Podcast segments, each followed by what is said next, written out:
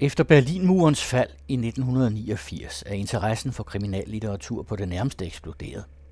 Kriminalromaner skrives og sælges i et omfang, man ikke har set før. Annette Brun Johansen taler med Carsten Vind Meihoff. Han er censor på Institut for Kunst og Kultur på Københavns Universitet og redaktør og forfatter. Carsten Vind Meihoff, øh, du har skrevet noget så omfattende som øh, kriminallitteraturens historie. Din bog hedder Forbrydelsens elementer. Fra Poe til Elroy.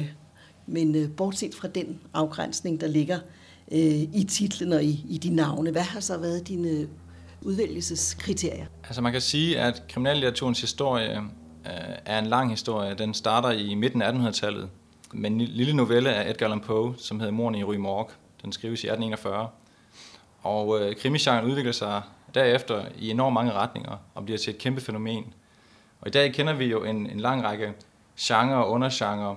For eksempel kan man tale om velfærdskrimier, femikrimier, øh, seriemorderkrimi og den historiske krimi, men også guldalderkrimien og den hårdkogte krimi, øh, for blot at nævne et par stykker af de her mange forskellige genrer.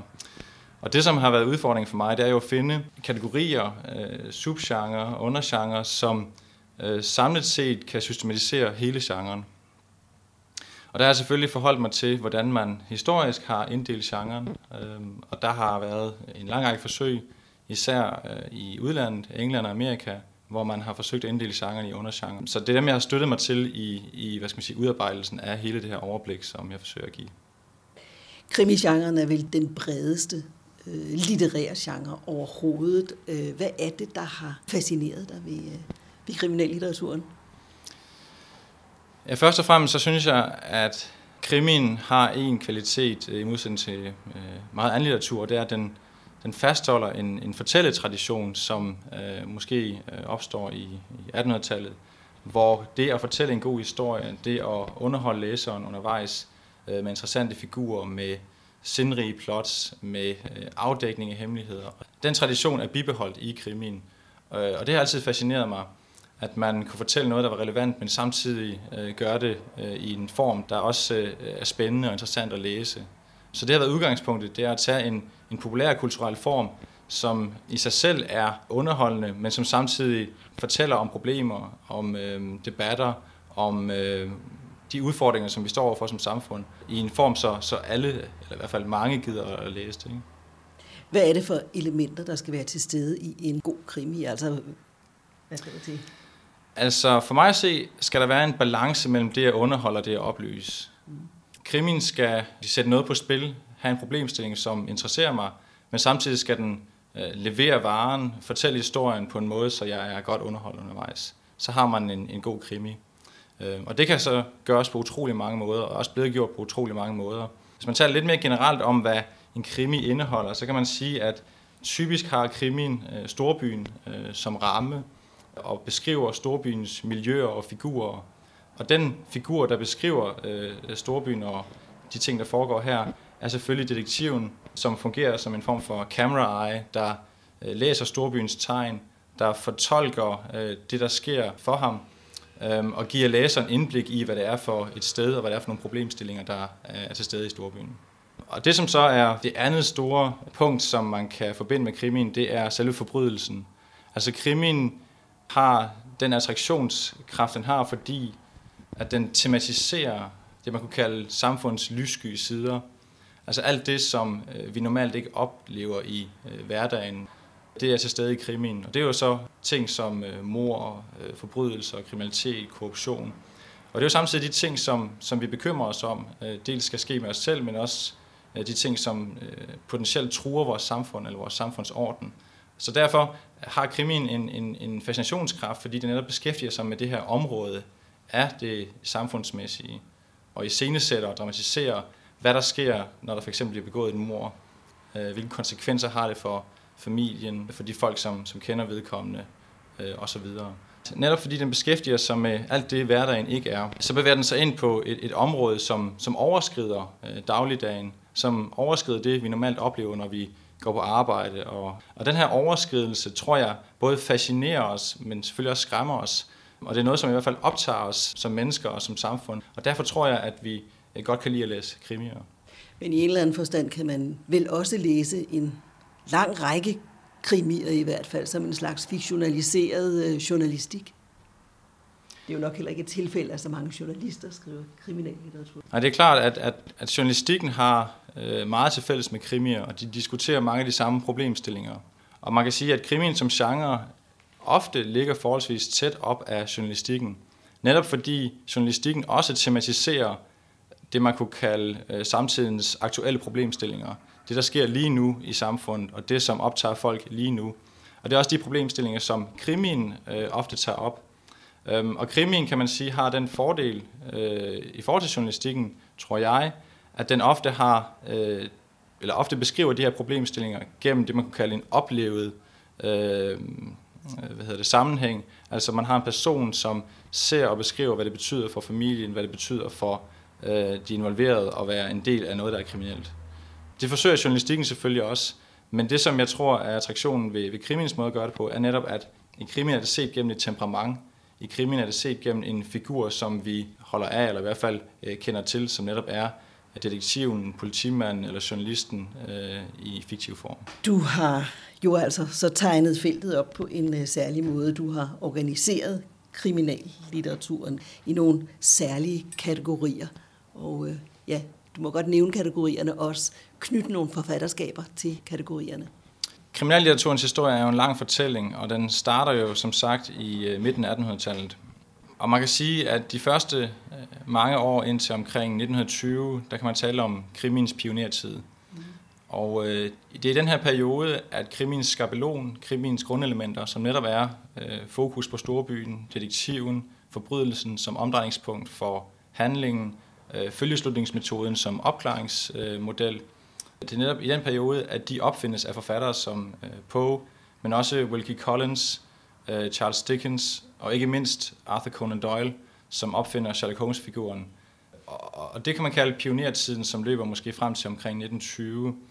Fra 1920 i især England opstår der det, man kalder guldalderen.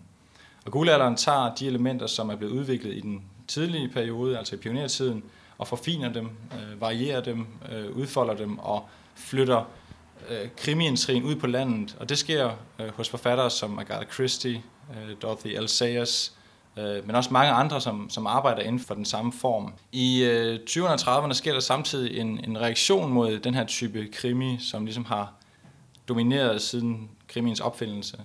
Øh, I Amerika øh, kommer reaktionen hos forfattere som øh, Dashiell Hammett og Raymond Chandler, hvor de øh, kritiserer den, den klassiske krimi øh, og guldalderkrimien øh, for ikke at være realistisk nok, for ikke at udnytte det potentiale, der eksisterer, når man beskæftiger sig med kriminalitet, korruption.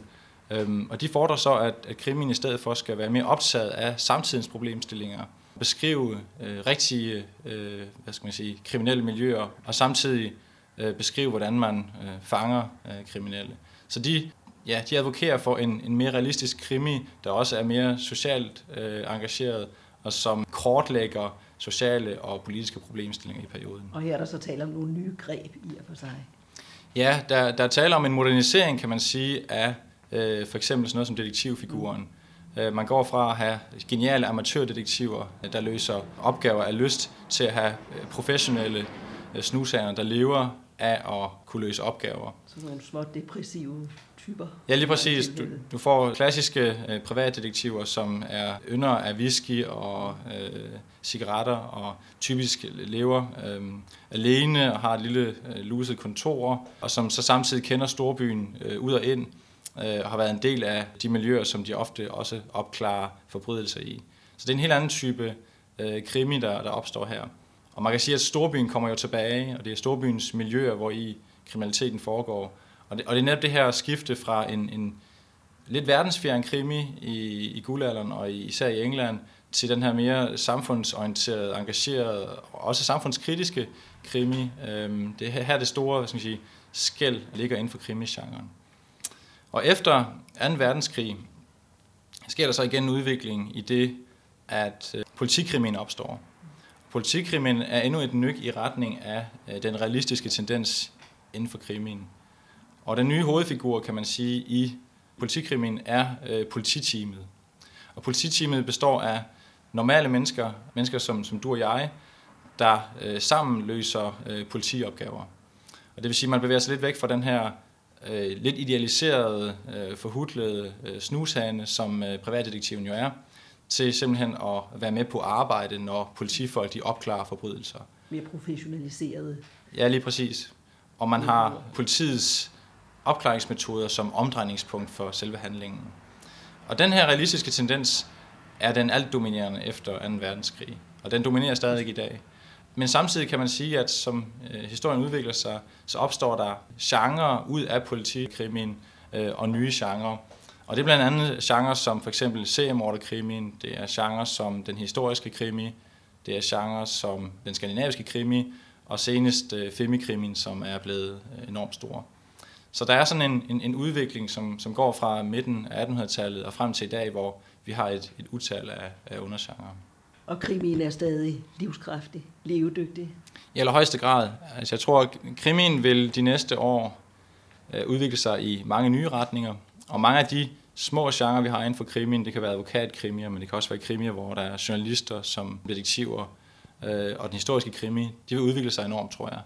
Fordi der vil ske en, en, en differentieringsproces, hvor man vil se øh, forfattere skrive om nye miljøer, hvor de vil opfinde øh, nye detektivfigurer og, og hvad skal man sige, indtage nye historiske perioder i den historiske krimi. Så jeg tror, der sker en, en differentiering i alle mulige retninger.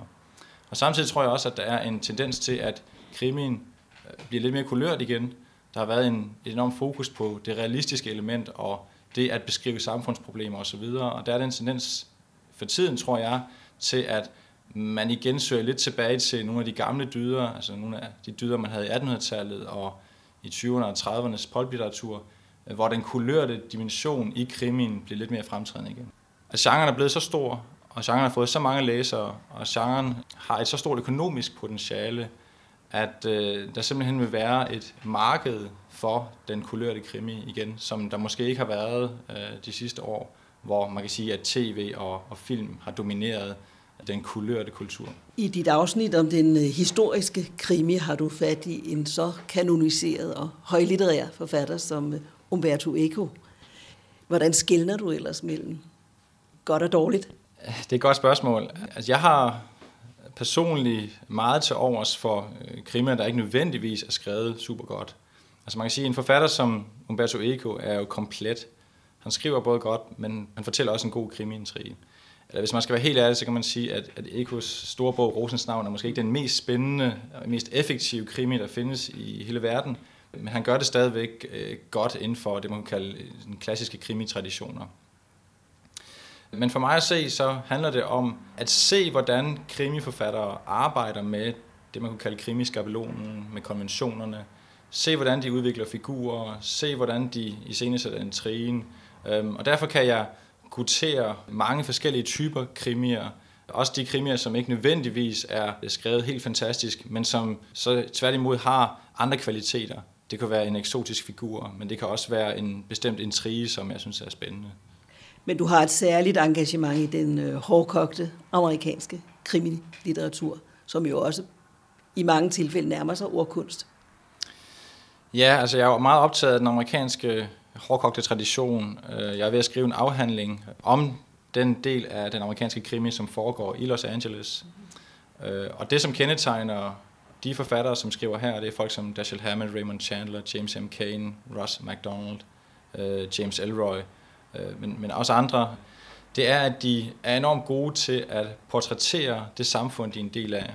Øh, man kan sige, at de kortlægger sådan set den udvikling, som Los Angeles og Amerika har været igennem øh, siden 1880'erne og, og frem til i dag.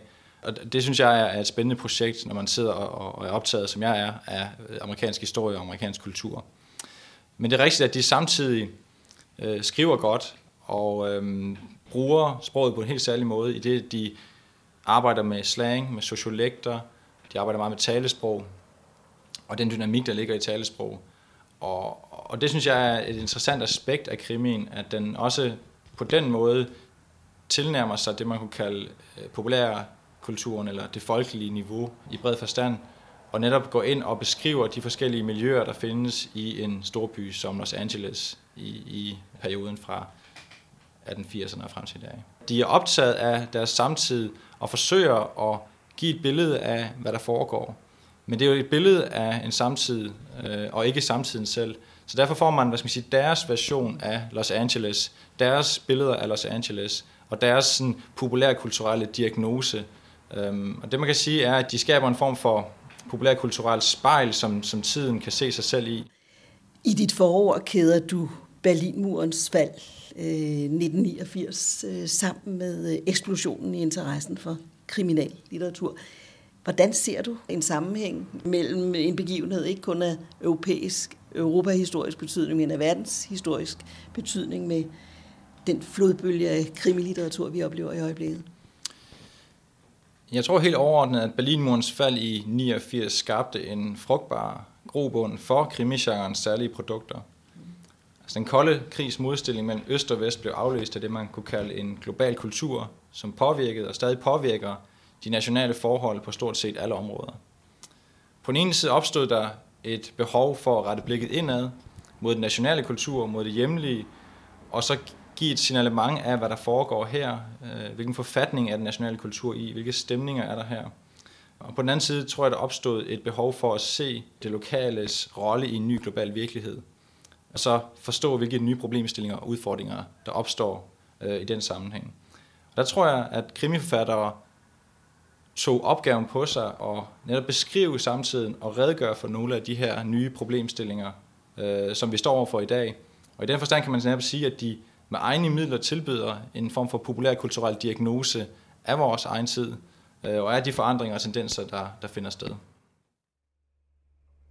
Det var Annette Brun Johansen, der talte med Carsten Vind Meihoff.